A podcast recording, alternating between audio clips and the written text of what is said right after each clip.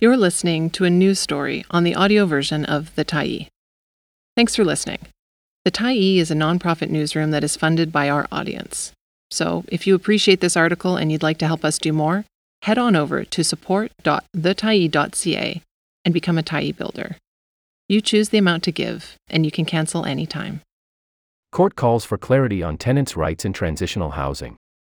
By Jen St. Denis, January 12, 2024. The BC Court of Appeal has called on the province's residential tenancy branch to address inconsistencies in its approach to defining the rights of people in transitional housing. The case is important, say advocates, because tenants who live in transitional housing are currently not protected by legislation that upholds their rights as tenants. That means they have nowhere to turn if they're evicted or believe policies, like guest restrictions, are being applied unfairly. In many cases, tenants in transitional housing don't know whether their housing falls under BC's Residential Tenancy Act. Some residents have been successful in arguing the Act should apply to them, winning the right to basic renter rights like having a key to the front door of their building. But others have been stymied by residential tenancy branch decisions, and housing providers often argue extra rules are needed to keep vulnerable residents safe. Transitional housing is a type of supportive housing often offered to people who have been homeless or at risk of losing their housing. It's supposed to assist tenants to build the life skills they need to move on to permanent housing, but some tenants live in transitional housing for years. The vast majority of these decisions have arbitrators coming up with their own definitions of what temporary means, and not referring to what anyone else has done, said Julia Riddle, a lawyer with Arvay Finlay who represented the BC Civil Liberties Association as an intervener in the case. You end up with 12 different definitions of temporary that are completely inconsistent.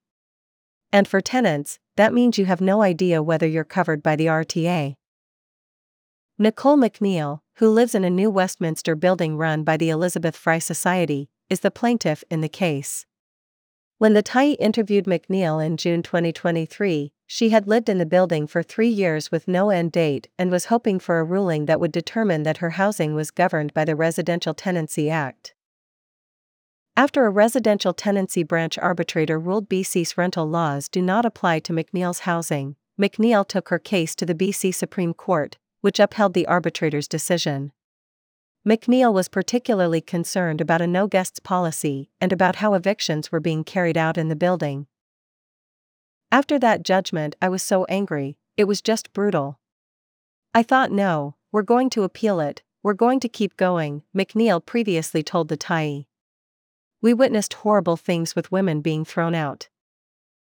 Darragh LeFranc, CEO of the Elizabeth Fry Society, previously told the Tyee the guest restrictions were in place to keep building residents safe. She said building staff work with residents to improve their behavior if they've received a discharge notice. If they've been told to leave the building, they're encouraged to work with outreach workers to avoid becoming homeless. Appeal Court Justices Lauri Ann Fenlon, Peter Voith, and Karen Horsman dismissed McNeil's appeal, in part because of the high bar to set aside the ruling of a tribunal such as the RTB. Fenlon wrote that tribunal decisions must be patently unreasonable or almost bordering on the absurd to be set aside by the court. But reviewing the BCCLA's submissions to the court, Fenlon said it was apparent that RTB arbitrators were making contradictory decisions when it came to transitional housing. Some arbitrators have found that an indefinite occupancy cannot be temporary since it does not require the renter to transition anywhere. Other arbitrators have concluded that transitional housing should be indefinite, as it would be contrary to the purpose of providing transitional housing to have participants leave before they were capable of living independently, Fenlon wrote. The BCCLA also provided examples of inconsistent decisions when it comes to the length of occupancy. Some arbitrators have focused on the actual length of occupancy, concluding that tenancies lasting as long as four years cannot be temporary, Fenlon wrote. However, in other cases, arbitrators have decided long term rentals, such as a five year occupancy, can be considered temporary. Fenlon said she would respectfully invite the residential tenancy branch to provide clearer guidance about what is and is not transitional housing. Riddle said the Court of Appeal judgment is important to all renters, Because it's not just residents of transitional housing who have experienced inconsistent RTB decisions. The branch has the power to allow evictions to proceed or not and to determine whether landlords or tenants are owed compensation and whether landlords can be given an order of possession. Because these are serious decisions that deeply affect people's lives and well being, arbitrators need to be aware of what previous arbitrators have decided, and they need to state whether they're disagreeing with a previous decision and why, Riddle said. The law has been quite clear for some time that even though tribunals like the RTB don't have the same kind of strict precedent concepts that a court does, they're still very much expected to do that process of disagreement and justification, Riddle explained. Thanks for stopping by the Tyee today. Anytime you're in the mood to listen to important stories written well, we'll be here. And if you'd like to keep independent media going strong, head over to thetyee.ca and click on the Support Us button to pitch in. Finally, big, big thank you to all of our Tyee builders who made this story possible.